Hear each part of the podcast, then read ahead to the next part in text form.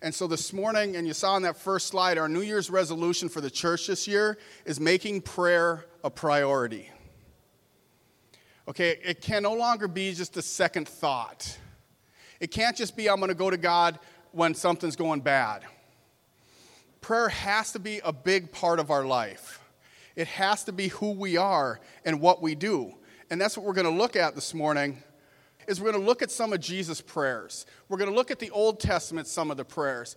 Because if we look at the New Testament church in Acts, it says they were all together in one accord. They prayed together. They ate together. They followed God's word together and they were focused on Jesus. And that's where we want to get to. But as we talk about prayer this morning, really, what is prayer? Or what should it be? Let me throw that out.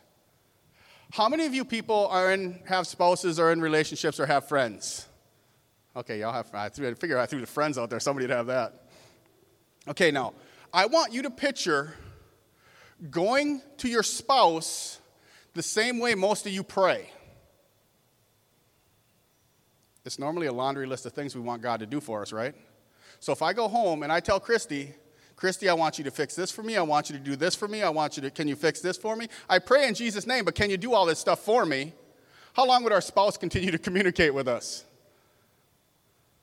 But that's the conversation we have a lot of times with God, ain't it? We always bring him our laundry list of things we want God to do. And then we get upset when he doesn't do it. As I read through the scriptures and I read through Jesus' prayers, his main focus of his every prayer that you read in the, in the Bible that he talks about always started, and the easy the model prayer that he taught his disciples was our Father who art in heaven, you're holy. Okay, that's why that's so important. Because it's defining his relationship with the Father. Because he says, You're my Father. And so when we start defining our relationships, as we just went over in the Not a Fan series, and we start having our conversations with God that way, we start to develop a relationship with God. And when the relationship is built, because Jesus didn't tear the veil so we could walk in and ask God to do things for us. Jesus tore the veil so we could walk in and have a relationship with the Father. And so when we have conversations with the Father, it should be a give and take. We should say something. This is where I struggle. Then I need to be quiet and listen. It's hard in our prayer times to do that, ain't it? Part of it is because we're afraid of what we're going to hear. The other part, we don't know if we're really hearing from God. And the other part is just weird. You sitting there silent. I was impressed this week to go back to what I used to do more often in my prayer time of just telling God, I got nothing. What do you have for me today? And sit there and be quiet. Now, yes, it is, it is awkward. Take a journal, take a piece of paper, write down what starts going through your head. You will be amazed at what God tells you. Why? Because He wants that relationship with us. How many of you guys have ever seen the t shirts, the bumper stickers, the signs that says prayer changes things? And we've said it. And as I was studying this, I realized I had to clarify that a little bit more. Because as weird as this sounds, prayer doesn't change anything, God does. And say that again prayer doesn't change things, God changes things. Because if it was just about being excited about prayer, we could pray to anything. If that's all it was, was just being passionate about getting together and praying, we could pray to anything. It's God that makes the difference in our prayers, it's not us. And so when, when we talk about having a life of prayer and we're talking about making prayer a priority, it's not about sitting down and having one more thing to check off your list. It's about understanding that we are going to the creator of the universe to share each other with. Because again, you go to your thought process of your spouses, I'm willing to bet you all wanted to meet them before you married them. So, shouldn't we meet with God to develop that relationship? And so, in our prayer times, in our times of worship, in our times of sitting still, in times of talking to our kids, we need to always have that constant mindset of God. What's He doing? What's He want me to do? What's He want me to say? And like I said, I came in here this morning excited. Partially, I had to move around because it was cold. And so that's always a good encourager to make you want to move a little bit during worship. But also, because Jesus was just really impressing on me that he has something new for us. I'm going to look up a verse here. It wasn't going to be on here, but it's in Habakkuk. Because you all know where that is. I'm not going to make you look it up.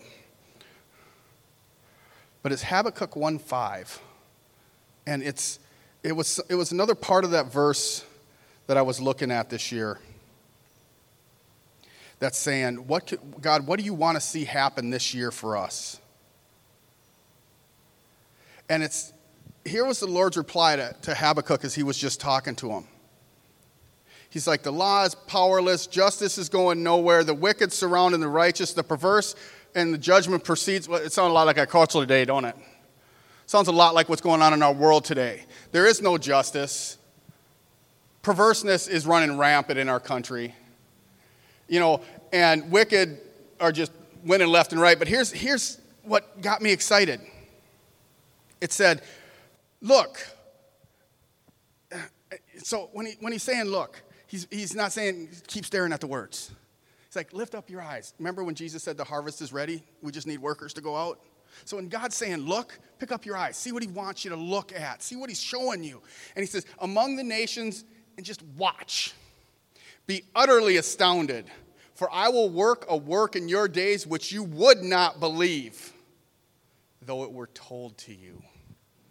So God's going to do something that's going to freak you out this year. He is going to change some things in our church. He's going to change some things in our culture. How many would agree that a majority of the problems in our culture is not natural, it's spiritual? How do we change the spiritual battles? On our knees in prayer. That's why making prayer a priority is so important this year. Because if we want to see change, we got to get before the one who changes things.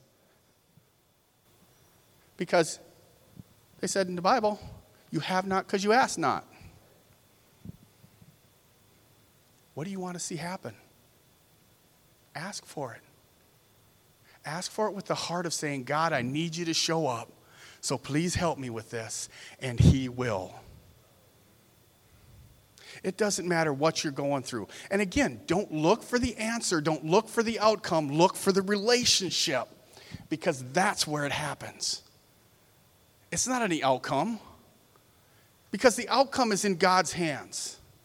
And when we believe the outcome is in God's hands, it takes the stress off of us to have to deal with it. And all of a sudden, my life becomes a lot easier to deal with because I don't have to do it. Now, I have to work at it. Don't hear me wrong. God's not saying sit on your butt and do nothing. He's all given us talents and jobs and things to do. I mean, even Paul talks about that. He goes, You can't say anything. Can't say we didn't earn our money because I was building tents for you while I was here. I didn't take nothing from you that I didn't earn. And so God's not just going to give us stuff. But I also don't believe God wants you to be poor. Because how is that a representation of his kingdom? Because that's, that's a common misconception, I'm sorry to say. It is. If you're going to be Christian, you got to be poor. You got to give everything away. And, and do, yes, you should help the needy. Don't hear me wrong. But how can I represent a kingdom with no limits when I've placed limits on myself. And so God breaks that as we sit and talk to Him, as we sit and have conversations with Him. He says, This is who you are. I have created you. You may have made mistakes, but you're not a mistake. Somebody, somebody need to hear that today. And it may be online on our podcast that they need to hear it. But just because you make a mistake doesn't mean you're a mistake. I've talked about that before. If I step on a nail on a board, I don't turn into that nail. Now it's up to me to pull my foot off that nail. Does it hurt? Yeah, it does. And it heals eventually. And just because you've made mistakes doesn't mean it can't be healed. And so, as we spend time with the Father and we start praying about these mistakes of our past, guess what He says? I'll forgive you. That's why Jesus came. How many of you have ever met that person, just because I don't want you to blame yourself right now, who you see somebody doing something wrong and you judge them because you don't do that? We look at people, we think we're Christian, and we look at people and judge them for their choices and for what they do. And all of a sudden, we start thinking we're better than them. Don't we? I'm trying to find it for sure where it's at. Oh, it's in Luke 18. We're going to go to a story real quick in Luke 18 that talk that Jesus actually talked about that. And it starts in verse 9. Jesus is talking to people, and he's talking about prayer with people and how we should pray. And he, he all of a sudden tells this parable about a Pharisee and a tax collector. And it says, Also, he spoke this parable to some who trusted in themselves that they were righteous and despised others. Again, I read that and got smacked upside my head because there are times I act that way. I think if we're honest with ourselves, there's a lot of things to talk about in the Bible that we don't want to admit to, but things we need to deal with. And this was one of them for me. It says, Two men went up to the temple to pray one a Pharisee and the other a tax collector. The Pharisee stood and prayed thus with himself God, I thank you that I am not like other men, extortioners, unjust, adult, unjust adulterers, or even as this tax collector. I fast twice a week. I give tithes of all that I possess. How many of you guys ever prayed like that? I'm glad I don't act like that person. God, help them because they need you, is what God told me in my head. God, you need to work on them because they're doing some stuff. It's the same judgmental spirit as what that Pharisee just had. There's a difference between praying in love and praying in judgment. And when we're judging people in our prayers, telling God that they need to change, we're telling God what He needs to do. And God's like, I got this. Just pray for them love them. And then he goes on to say, and the tax collector, standing afar off, dude wouldn't even come up to the altar. He would like on the other, he's on the other side of the screen right now. He wouldn't even enter in. Okay, it just says he was afar off. And he said, would not so much as raise his eyes to heaven, but he beat his breast, saying, God, be merciful to me, a sinner. And Jesus says, I tell you, this man went down to his house justified rather than the other. For everyone who exalts himself will be humbled, and he who humbles himself will be exalted. So when we go to prayer, when we go to our conversation with God, it needs to start with your everything. Our Father who art in heaven, holy is your name. Because that's what hallowed means. I wish I could have stuck three holies in the song I just sang, but it didn't fit with the way I played it. That's a song that's been on my heart for the last month that God and I have been talking about. Because as I gazed and I got a telescope and I'm looking in the sky, I'm like, God, you're amazing. I can't believe you want a relationship with me. And the minute I start thinking it's a good thing you have a relationship with me, is when I start acting more like that Pharisee. Well, I've got a pastor in front of my name, so I'm special. Now nah, I'm just more dysfunctional. That's all it is. I went to school. That's how I got it. It, had, it has nothing to do with my walk with God, in case any of you guys are wondering. Nothing. Because God says, look at this dude who is religious. He's not justified. But too often, I think, as Christians, we pray that way for people. And so when I'm talking again about making that prayer a priority and having that conversation with God, it's about being real with who we are. Because He already knows who we are. We can fake it. And I think we try to, but God knows. And so why should I even try? And so it was, it was that understanding that we can come to God in prayer, humbly coming before Him because of who He is and what Jesus has done, not because of anything we've accomplished in ourselves. Because everything Jesus accomplished was for us to have the relationship. How many remember the, the Berlin Wall coming down? Why was that wall there? To keep people in, to separate families. This is what the enemy tries to do with us. And that's what that veil did with us and the Father. That's why Jesus had to tear that veil. In common terms today, if you think about it, it was breaking the Berlin Wall down so families could come back together.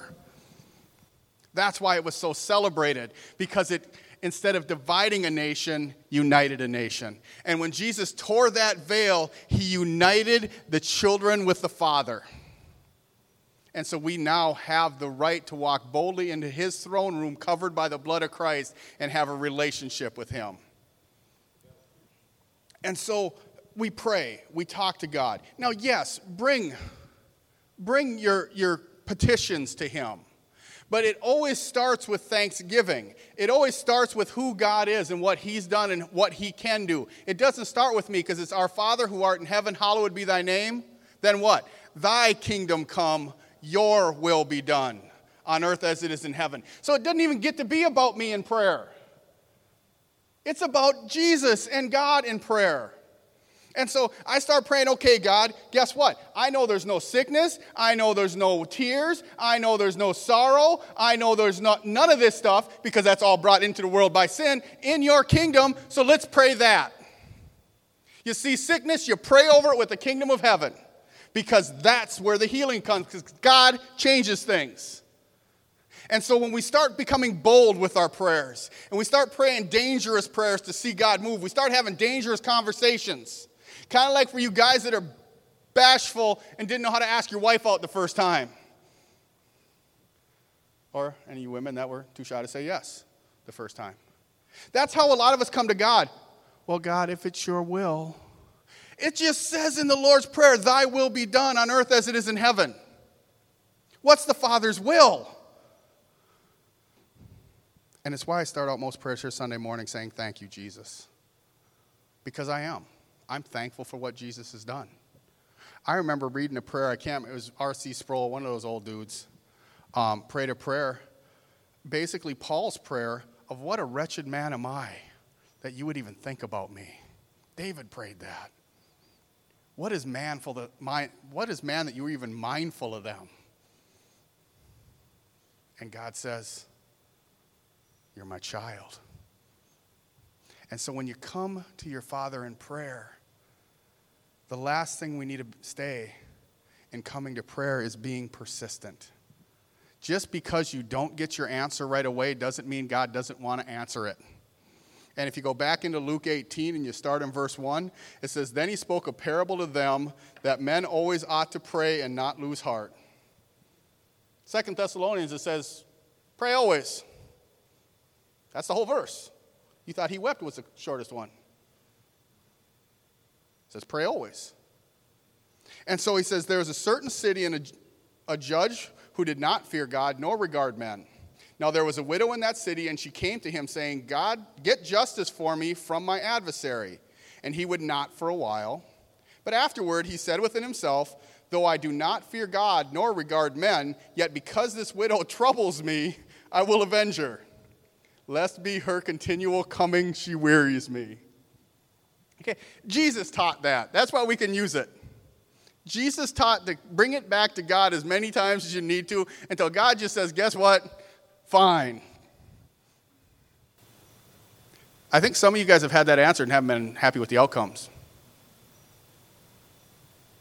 We pray for what we think we want, and God eventually gives it to us because we annoyed Him enough with it, and all of a sudden we ain't happy with the outcome. The second half of that verse where Jesus, or where the, where the Bible says, the Holy Spirit says, you have not because you ask not. The second part of that says, and you don't get it because you ask for the wrong reasons. And so when we come to the Father, we need to be led by the Holy Spirit, and the Holy Spirit knows the heart of God, and He will pray perfection for you. We think we know what we want, but God knows what we need.